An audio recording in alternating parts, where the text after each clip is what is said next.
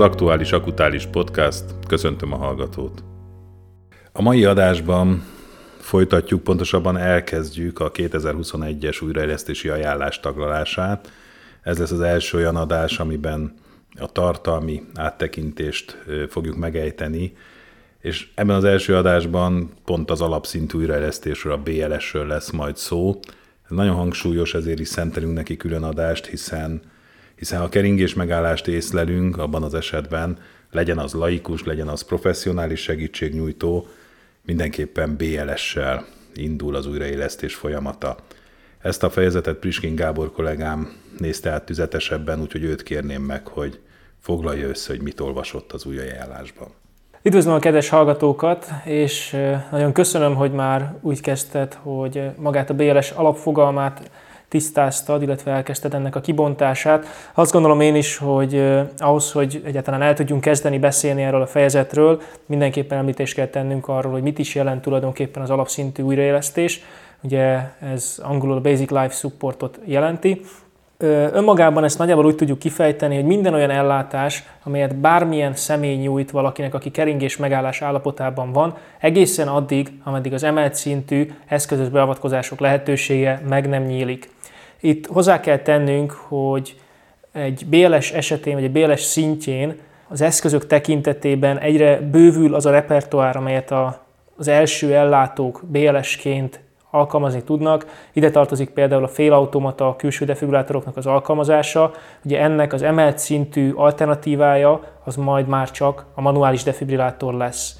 Ugyanígy, hogyha megnézzük a lélegeztetéshez használatos eszközrendszert, akkor azt mondhatjuk, hogy a ballonszelep maszkos lélegeztetés, ami a kiindulása lesz majdnem minden esetben az emelt szintű újraélesztésnek, az alapszinten megtörténhet különféle védőeszközök alkalmazásával, amelyek a lehető legoptimálisabb lélegeztetést képesek nyújtani egy ilyen alapszintű esetben. A BLS guideline kibontását, illetve elemzését azt gondolom, hogy egyből a protokollal kellene kezdeni. Ehhez igazából annyit fűznék hozzá, hogy a 2015-ös verzióhoz képest a 21-es újítás, illetve 21-es megfelelés ez nem hozott túl sok új információt, mindent egyre inkább súlyolnak, minden egyre hangsúlyosabbá válik. Az ellátásunk az ugyanúgy kezdődik, mint ahogy eddig is kellett történnie. Az első és legfontosabb feladat az, hogy felismerjük azt, hogyha valakinek keringés megállás állapota áll fönt. Ehhez a légzését kell megvizsgálnunk. Ugye itt majd kifejtésre tudjuk tenni azt, hogy mi a különbség az alap és emelt szintű újralesztés keringés megállási állapot felismerések között. Az alapszinten csak egy légzésvizsgálattal kell, hogy ez megtörténjen, és amennyiben azt, azt vesszük észre, hogy a beteg nem reagál, és vagy nincs légzése, vagy pedig egy abnormális légzése van, erről majd a későbbiekben beszélünk, akkor egyből a következő lépésre kell ugranunk az algoritmus szerint, ami nem más, mint a segítséghívás. A segítséghívás szempontjából ezt is kibontjuk majd több lehetőségünk is van, attól függően, hogy egyedüli vagy többedik ellátóként vagyunk-e jelen az adott keringés megállás állapotánál, de minden esetre az eszméletlenség és légzés hiány után segítséget kell hívnunk. Ezt követheti majd a 30 mákas kompressziónak az elkezdése. Itt a mákas kompresszió kapcsán, ahogy ezt már a bevezetőben is említettem, rendkívül fontos lesz a magas minőségnek a kivitelezése, illetve annak a fenntartása, a 30 mákas kompresszió után a következő lépésünk a kettő befúvásos lélegeztetés lesz, ezután pedig tulajdonképpen ezt a két beavatkozást fogjuk váltakozva végezni, tehát 30 mákas kompresszió után kettő befúvásos lélegeztetés, és ez idő alatt nyilván minél hamarabb, attól függően, hogy hány ellátó a rendelkezésre, kell egy AED-t megpróbálnunk szerezni, tehát hogyha elérhető a közelben egy félautomata külső defibrillátor, akkor ezt minél előbb a keringés megállás helyszínére kell tudnunk juttatni, és az eszköz megfelelő utasításait követve bekapcsolni és követni az, annak a, az utasításait. Maga az algoritmus, hogyha összehasonlítjuk a 2015-ös verzióval, jóval egyszerűbben került vizualizálásra, mivel az előző algoritmusban az AED alkalmazása az egy nagyon hasonló, hasonló képet kapott, mint az ALS sokkolandó, illetve nem sokkolandó ága. A 2021-es guideline-ban azonban egy nagyon egyszerű sorrendet lehet vele követni. Most, hogy alapvetően az algoritmus lépéseit megnéztük, igazából ezen lépések kibontása kell, hogy következzen. Az első és legfontosabb lépésünk az alapszintű újraélesztés kapcsán, ugyanúgy, ahogy eddig is, és ez igazán hangsúlyos, tehát ezt mindenkinek nagyon javaslom a fejébe vésni, akár laikus, akár szakellátásról van szó, mert nyilván a szakellátás kapcsán ezt már oktatni is kell tudni, illetve a saját érdekünkben is mindenképpen tudni kell, hogy az első lépés az a helyszín biztonságosságának a felmérése. Ez nem csak a saját biztonságunkat foglalja magában, az ellátandó, az ellátó és az összes környezetben lévő személy biztonsága is biztosítva kell, hogy legyen. Mert nyilván mindenki számára egyértelmű, hogy ha egy ellátandóból kettőt csinálunk, akkor nem segítünk, hanem pont, hogy ártunk ezzel az ellátásnak. Tehát az első lépés a biztonság. Következő lépésként meg kell vizsgálnunk a betegnek az eszméletét, fel kell mérnünk azt, hogy van-e bármiféle reakció, ami esetleges külső ingerlésünkre. Ehhez, a, hogyha most a laikus ellátást nézzük, akkor nagyon egyszerűen csak megrázzuk gyengén a beteget, és megkérdezzük, hogy jól van-e. Amennyiben a szakellátást nézzük, mondhatjuk azt, hogy egy AVPU skálán kell a betegünket elhelyeznünk, ehhez nyilván a szóbeli ingerlés, a fájdalom ingerlés, illetve az esetleges semmiféle reakció az, amit vizsgálunk a betegnél, tehát a lényeg az, mérjük föl, hogy a beteg eszmélete milyen állapotban van. Amennyiben úgy, úgy ítéljük meg, hogy nincs eszméletén a beteg, vagy hogyha szakellátást nézünk, akkor a beteg U, akkor megfelelő pozicionálást kell nála végrehajtanunk. Igazából a célunk az lesz, hogy szabad légutat biztosíthassunk neki. Tehát, hogyha laikusokat nézünk, hátrahajtjuk a feje, beteg fejét, megpróbáljuk a légútját átjárhatóvá tenni. Ez, erre nyilvánvalóan azért van szükség, mert ahhoz, hogy megállapíthassuk, ugye az előbb említettem már, hogy légzés hiánya kell, hogy fönnálljon ahhoz, hogy meg tudjuk kezdeni, hogy megkezdhessük az újraélesztést. Ha laikusokat nézünk, akkor ezért kell ezt a légút biztosítást megtenni. Ennek a részleteit egy picit később kivontom. A szakellátás szempontjából ezt tekinthetjük egy ABCDE A részének, tehát itt is az átjárható légút biztosítása lesz az, ami meg kell, hogy történjen. Erre a legegyszerűbb módunk a HTCL, ami tulajdonképpen a fej hátrahajtását és az átmelését jelenti. Ez annyit jelent, hogy egyik kezünket a beteg homlokára tesszük, a másik kezünkkel az állát fogjuk megfogni, hátrahajtjuk a fejét, tehát a homlokán lévő kezünkkel kicsit lefele hátra nyomjuk, az állán lévő kezünkkel pedig fölfele és kifelé emeljük az állát, ezzel megpróbáljuk az ő légútját átjárhatóvá tenni. Nyilván vannak olyan esetek vagy alkalmak, amikor ez nem biztos, hogy megfelelő módon lehetséges, akkor lehet az esmárkféle műfogással kísérletezni. Itt tulajdonképpen a betegünk állkapcsát próbáljuk meg kiemelni, de az, hogy ezt hogyan kell kivitelezni, ezt majd vagy a későbbiekben, vagy egy másik adás keretein belül fogjuk majd csak elővenni. Tehát a biztonság és az eszmélet felmérése után megtörténik a légútnak az átjárhatóvá tétele, ezután rátérünk a beteg légzésének vizsgálatára. A légzés vizsgálata kapcsán ugyanúgy a 2015-ös ajánlásban is továbbra is a hármas érzékelés az, amely prioritást élvez, illetve az, amely alkalmazásra kell, hogy kerüljön. Itt azért megemlíteném, hogy a 2021-es ajánlásban benne van, hogy létezik egy külön a COVID időszakára létrehozott újraélesztési ajánlás, abban ez egy kicsit máshogy szerepel, tehát ott a hármas észlelés, ez tulajdonképpen egyes észlelés, mert ott csak távolról a melkas mozgást kell figyelni. Jelen esetben azonban, tehát tegyük föl, hogy nincs COVID, ebben az esetben a beteg melkasának mozgásán kívül azt is érzékelnünk kell, hogy amikor a fejünket odahajtjuk az övéhez, az arcunkon érezzük-e, illetve halljuk-e azt a levegőt, amit ő kilélegzik. Magának a légzésnek a vizsgálata legfeljebb 10 másodpercet kell, hogy igénybe vegyen. Ez azt jelenti, hogy ha 10 másodpercen belül már érzékeljük azt, hogy a betegnek legalább két légzése van, és ez kielégítő, akkor nem kell feltétlenül megvárnunk a 10 másodpercet, tehát nem kell feltétlenül 10 másodpercig tartani ezt a biztosított légút pozíciót, hanem nyugodtan ezt akkor abba lehet hagyni. Amire mindenképpen oda kell figyelnünk, ez az agonális légzés, amit akár gaspolásnak is nevezhetünk, de persze itt hozzátartozik az is, hogy az agonális légzés valójában nem teljesen helyes, mert ez egy nem légzés tulajdonképpen, tehát úgy tűnik külső szemlélőként, mint hogyha a beteg venne levegőt, de hogyha megvizsgáljuk ezzel a hármas észleléssel, akkor arra a következtetésre juthatunk, hogy még ha akár a beteg melkasra mozog, valószínűleg ez a mozgás egyébként egy abnormális folyamatnak lesz a következménye, de ha mozog is a beteg melkasa az arcunkon, illetve a fülünkkel, nem fogjuk érezni és nem fogjuk hallani azt, hogy ő effektív légzőmunkát végez.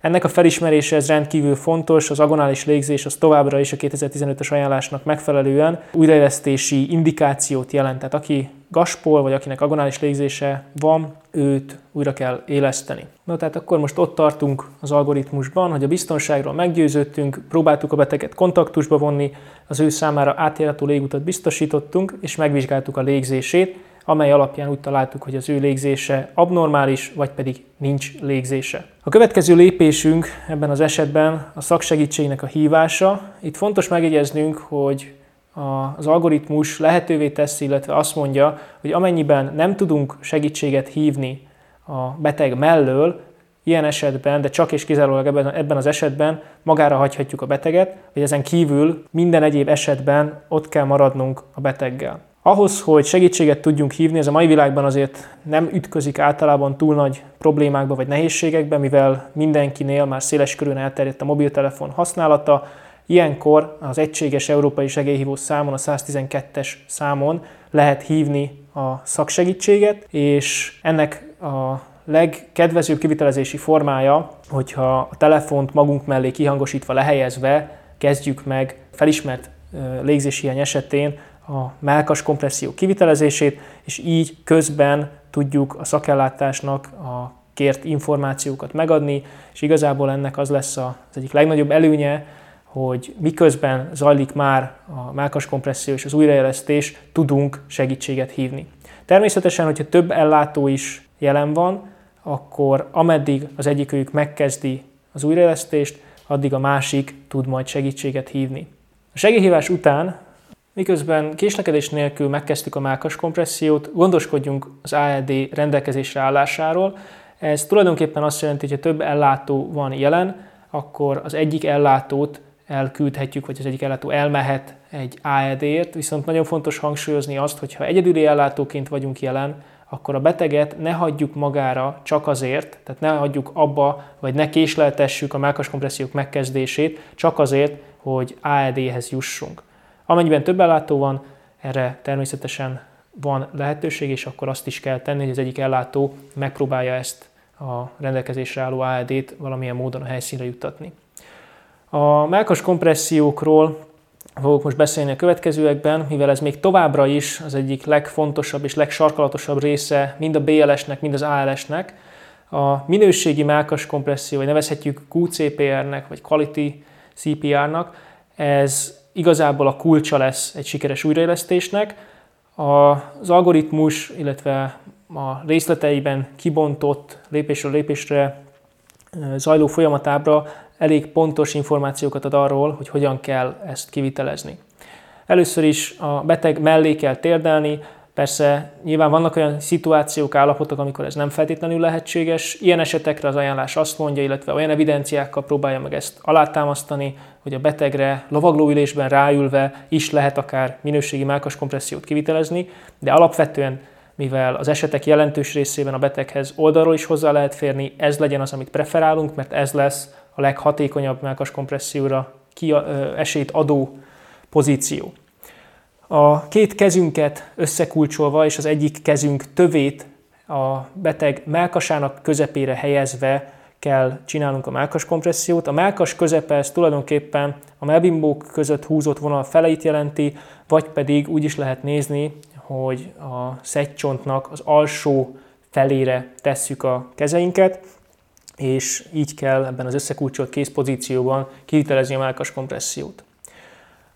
A következő fontos és kiemelendő pontja a minőségi melkas kompresszióknak az, hogy egyenes karral kell végrehajtani a melkas kompressziót, illetve az egyenes kar mellett nagyon fontos, hogy a beteg fölé helyezzük el magunkat, tehát egyenes karral függőlegesen a beteg fölött helyezkedjünk el.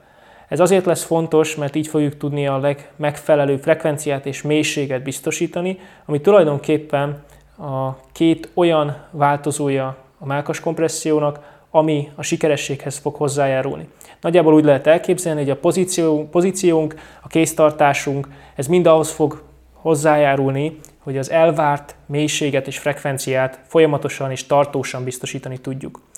Ez a mélység, ez nem más, mint a 2015-ből már ismert, legalább 5, de nem több mint 6 cm-es mélység, a frekvencia az pedig továbbra is a 100-120 per perces frekvenciát jelenti. Nyilván a lenyomásnál arra is figyelnünk kell, ez is ugyanúgy a mostani ajánlásban is hangsúlyos, mint ahogy eddig is volt, hogy nem csak lenyomjuk a mákast, hanem teljesen fel is engedjük. Nyilván ez azért fontos, hogy a kamrai telődésnek megfelelő időt adjunk, de erről részletesebben az ALS kapcsán beszélünk majd. Amint elkezdtük a 30 minőségi mákas kompressziónkat, a mákas kompressziós kör után két lélegeztetés az, aminek következnie kell, viszont az algoritmus hangsúlyozza, hogy erre csak akkor gondoljunk, illetve csak akkor csináljuk, hogyha úgy érezzük, hogy kellően képzettek vagyunk ezen a téren.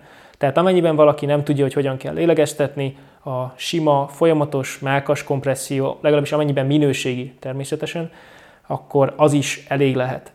Amennyiben úgy érezzük, hogy képesek vagyunk rá, 30 mákas kompresszió után a légút átjárhatóságát biztosítva kell lélegeztetést kiviteleznünk, ehhez a beteg szájába kell tulajdonképpen levegőt fújnunk, az orrát összenyomva, össze a mutató és a hüvelykujjunk közé fogva kell befognunk, a beteg száját enyhén ki kell nyitni, tehát ez tulajdonképpen a beteg passzív szállítását fogja jelenteni, mivel amikor légútját biztosítjuk ezzel a fej hátrahajtó módszerrel, akkor tulajdonképpen az alsó kezünk, ami az állát fogja, ez csukni fogja a száját. Amikor lélegeztetni szeretnénk, akkor igazából ezt a gyenge nyomást, amit a szájára kivitelezünk, kell egy kicsit lazítani, ezáltal a betegnek ki fog nyílni a szája, és ekkor kell egy normál mennyiségű levegőt belefújnunk a szájába. Magának a levegő befújásnak tulajdonképpen az lesz a, a legfontosabb része, hogy az ajkainkkal a megfelelő szigetelésről kell gondoskodni. Ugye az előbb már, vagy korábban említettem ezeket a különféle BLS segítő eszközöket, ezek például ebben tudnak nagy segítséget nyújtani, hogy a beteg arcára tett maszkok nagyobb mértékben tudják ezt a szigetelést végrehajtani. Tehát az ajkainkkal teljesen leszigetelt száját kell, szájába kell a betegnek egy normál légvételnyi levegőt befújnunk. Ez azt jelenti, ez a normál légvételnyi, hogy ahogy valaki egy nyugalmi légzésben venne egy levegőt, ennek a kilégzett mennyiségét kell tulajdonképpen belefújnunk a beteg szájába.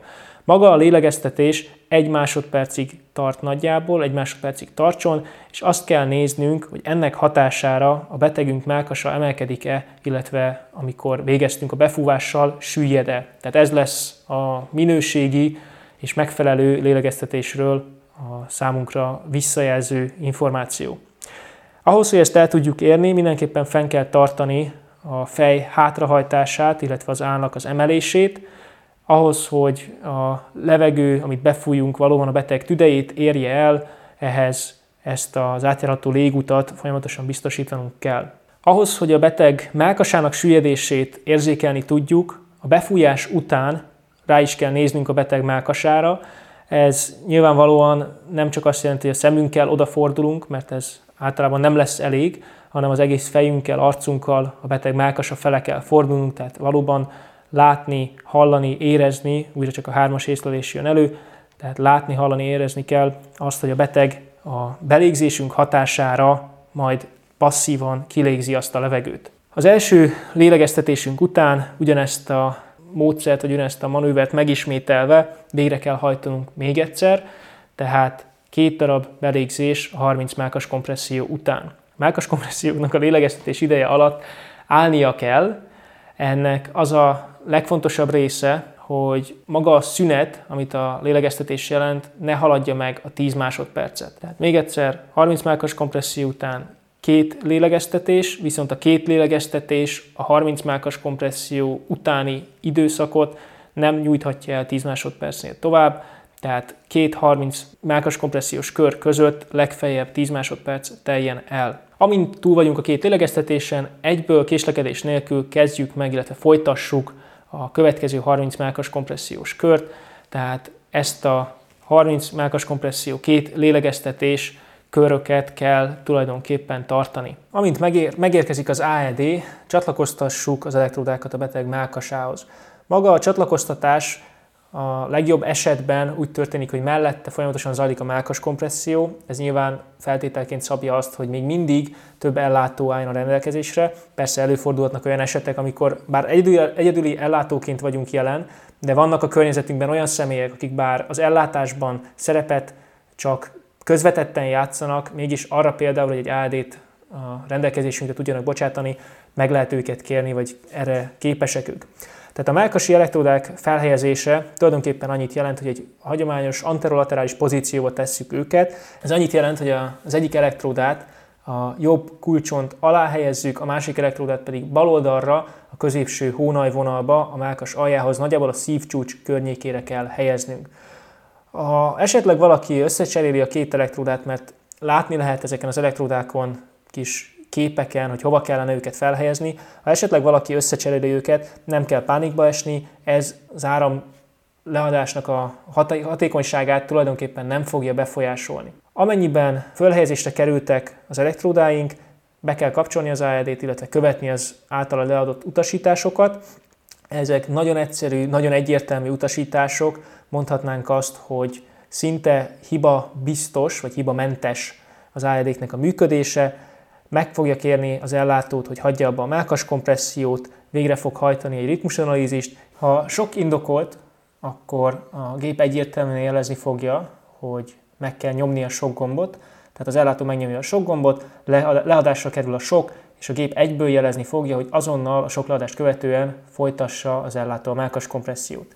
Amennyiben a sok nem indokolt, csak annyit fog mondani a gép, hogy egyből kezdjük meg, illetve folytassuk a melkas kompressziónkat. Persze azt is ki kell emelnem, hogy amikor sokkot ad le a gép, akkor bár a gép jelzi ezt, de nem baj, ha minél többet hallja az adott ellátó, hogy a beteghez nem szabad hozzáérni.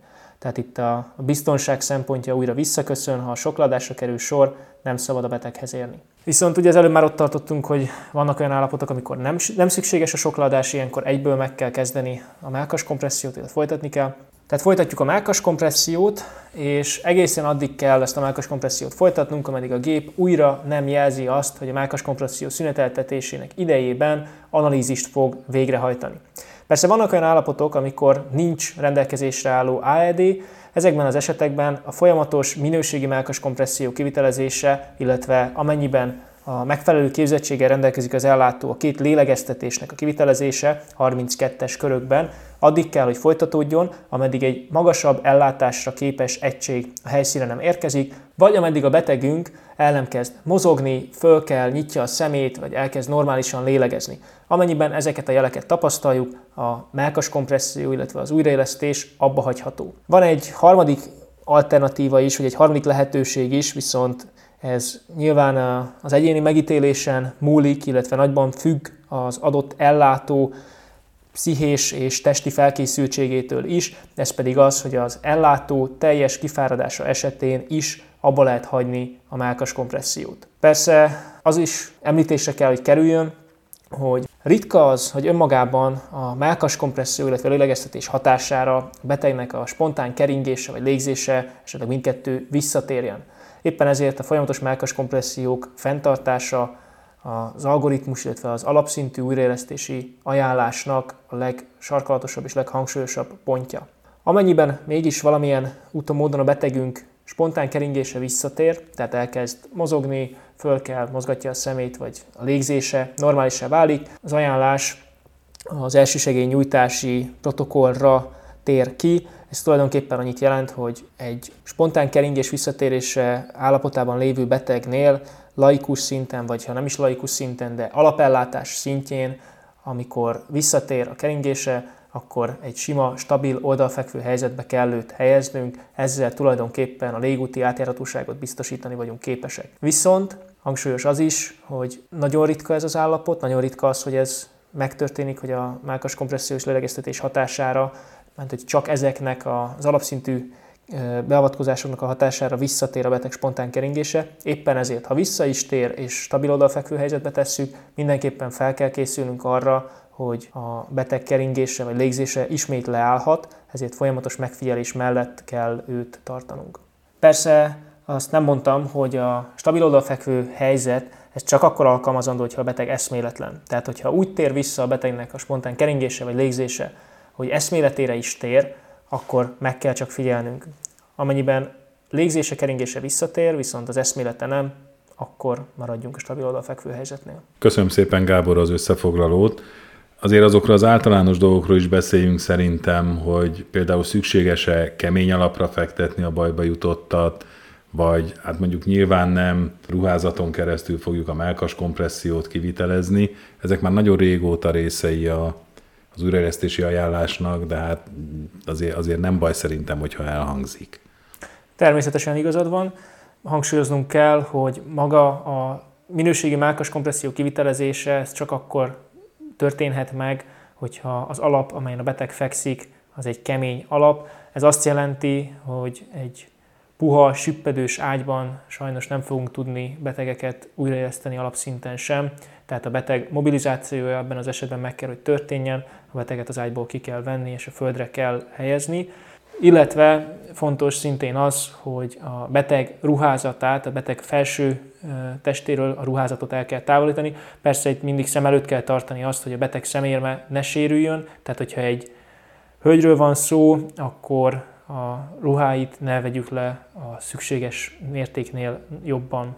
Említetted, és közben többször hangsúlyoztad azt is, hogy nagyon fontos a biztonságnak a, a kérdésköre, mind az ellátóra, mind a betegre vonatkoztatva.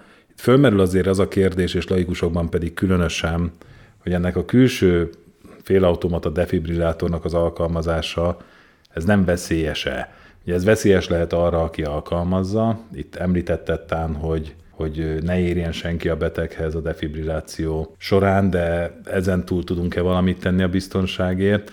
Illetve fölmerül az is, hogy ezzel az eszközzel adott esetben akár ölni is lehet, le lehet adni úgy sokkot, hogy, hogy a betegnél nem áll fönn a keringés megállás.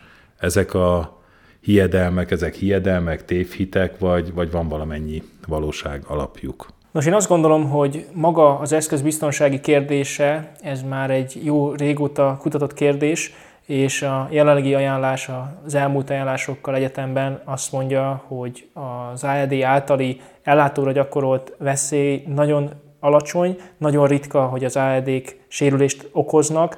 Ehhez elsősorban én azt gondolom, hogy az oktatás járulhat hozzá, hogy ez a szint ez így is maradjon. Tehát, hogyha valaki megtanulja, hogy hogy kell egy AED-t használni, akkor tulajdonképpen nem, nem sok mindent fog, nem sok mindent kell megtanulnia, csak azt, hogy hova kell helyezni az elektródákat, illetve amikor sokkol a, a, az eszköz, illetve sokkoladást kér, akkor ne érjen senki a beteghez, mert minden más információt az eszköz nagyon jól, hanggal, képpel, együtt, tehát képpel és felirattal együtt képes az ellátó számára biztosítani.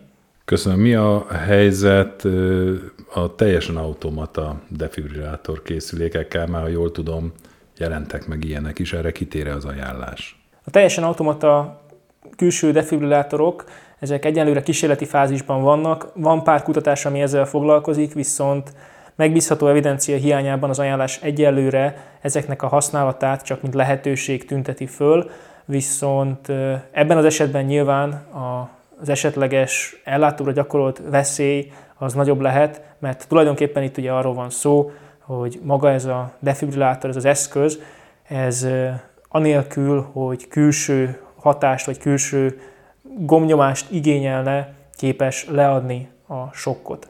Még az előző kérdésre egy pillanatra visszatérve, hogy mi van akkor, hogyha a beteg ritmusa nem sokkolandó, a külső félautomata defibrillátorok egyetlen féle ritmust képesek felismerni, viszont azt magas biztonsággal, és ez a, ez a, ez a ritmus, ez sokkolandó, tehát bármilyen egyéb esetben, hogyha nem ez a ritmus áll fönt, akkor nem fog sokkot kérni ez a külső félautomata defibrillátor, éppen ezért minimális arra, hogy lehet, hogy a nulla igazából, hogy nem sokkolandó ritmus esetén sokkot kérjen ez az AED. Gyakorlatilag mondhatjuk azt, hogy sokkolandó ritmus esetén a keringés megállás megszüntetésének a kulcsa az a félautomata külső defibrillátornak a bevetése.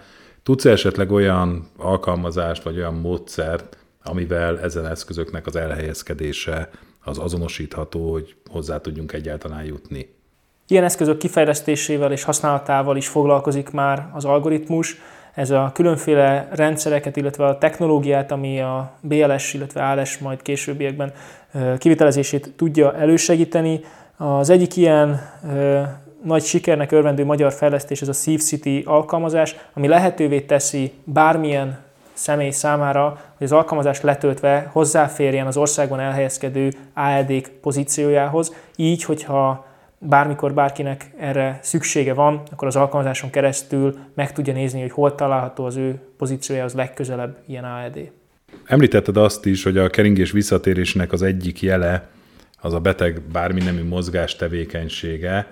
Azért van egy olyan sejtésem, hogy ez, ez buktatót is hordoz magában, hiszen azért láthatunk olyat is, hogy valakinek minden végtagja ilyen rángatózó mozgást végez, ugye ezt szak, szakzsargonnal konvúziónak hívjuk. Ebben az esetben is joggal gondolhatunk a keringés visszatérésére, vagy, vagy ez, ez inkább mást jelez az ellátó számára? Az ajánlás ezzel kapcsolatban úgy fogalmaz, hogy ez a görcs-szerű mozgás, ez nagyon gyakran jelentkezik keringés megállás esetén, tehát tulajdonképpen azt lehet elmondani, hogy ez inkább késleltetni szokta a mákas kompressziók megkezdését, mint befolyásolja a mákas kompressziók abbahagyását. Tehát, hogyha egy nem, nem mozgó, nem rángatózó beteg kezd el a mákas kompressziónk, illetve lélegeztetésünk hatására mozogni, akkor bátran mondhatjuk azt, hogy jó eséllyel visszatér az ő keringése légzése, azonban, hogyha ez a kezdetünk, tehát egy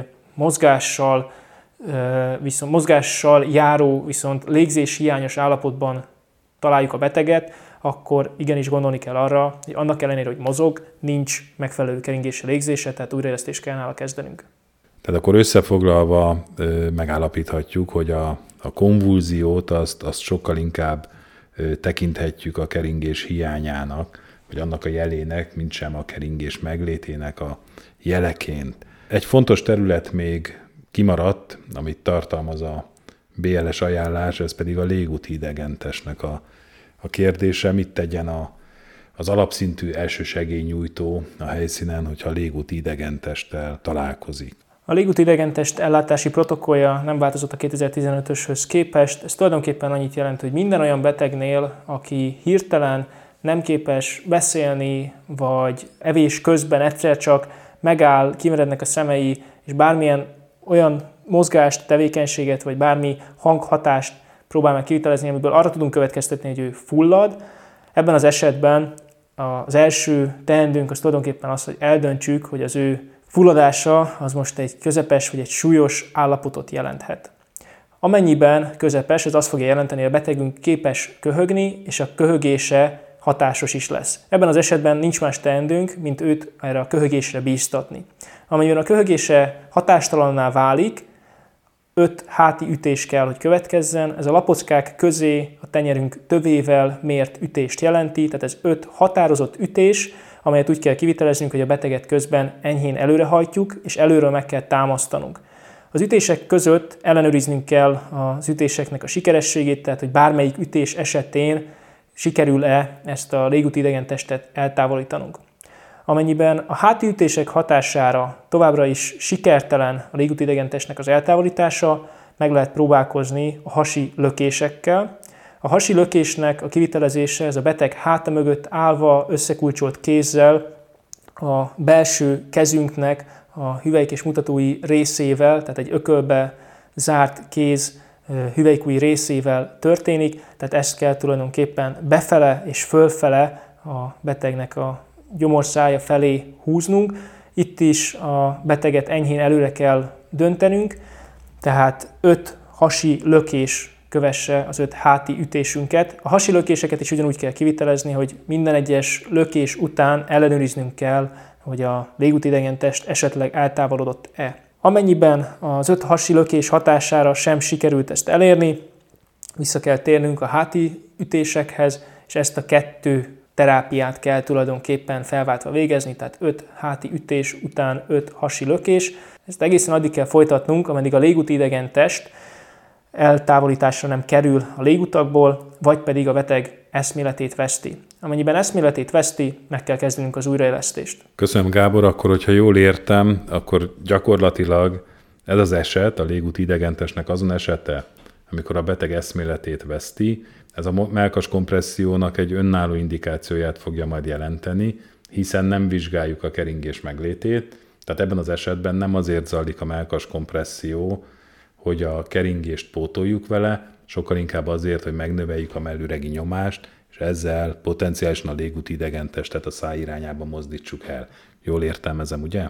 Így van, valóban ez a helyzet, tehát itt a melkas kompressziók megkezdése előtt nem kell a légzését vizsgálni a betegnek, mivel pontosan tudjuk, hogy milyen mechanizmus és milyen ok vezetett az ő keringés megállásához, vagy eszméletvesztéséhez, lehet, hogy még a keringése pár másodpercig megtartott lesz, de ebben az esetben valóban a melkas kompressziók célja az továbbra is a háti ütések és a hasi lökésekhez hasonlóan az, hogy a légútidegen testet eltávolítsa. Köszönöm szépen Gábor, és ezzel köszönöm is a BLS algoritmus bemutatását. Ez több is volt, mint egy algoritmus bemutatás. Próbáltuk a hallgatókat bevezetni a mi értekbe is, illetve kicsit mögé nézni az algoritmusnak. Jó is, hogy sikerült befejezzük a, a műsort, mert ha jól hallom, akkor ismét valakinek esete érkezett, úgyhogy muszáj menjünk. El is köszönünk akkor a hallgatóktól. Köszönjük szépen a figyelmet, viszont hallásra. Köszönöm szépen. Sziasztok!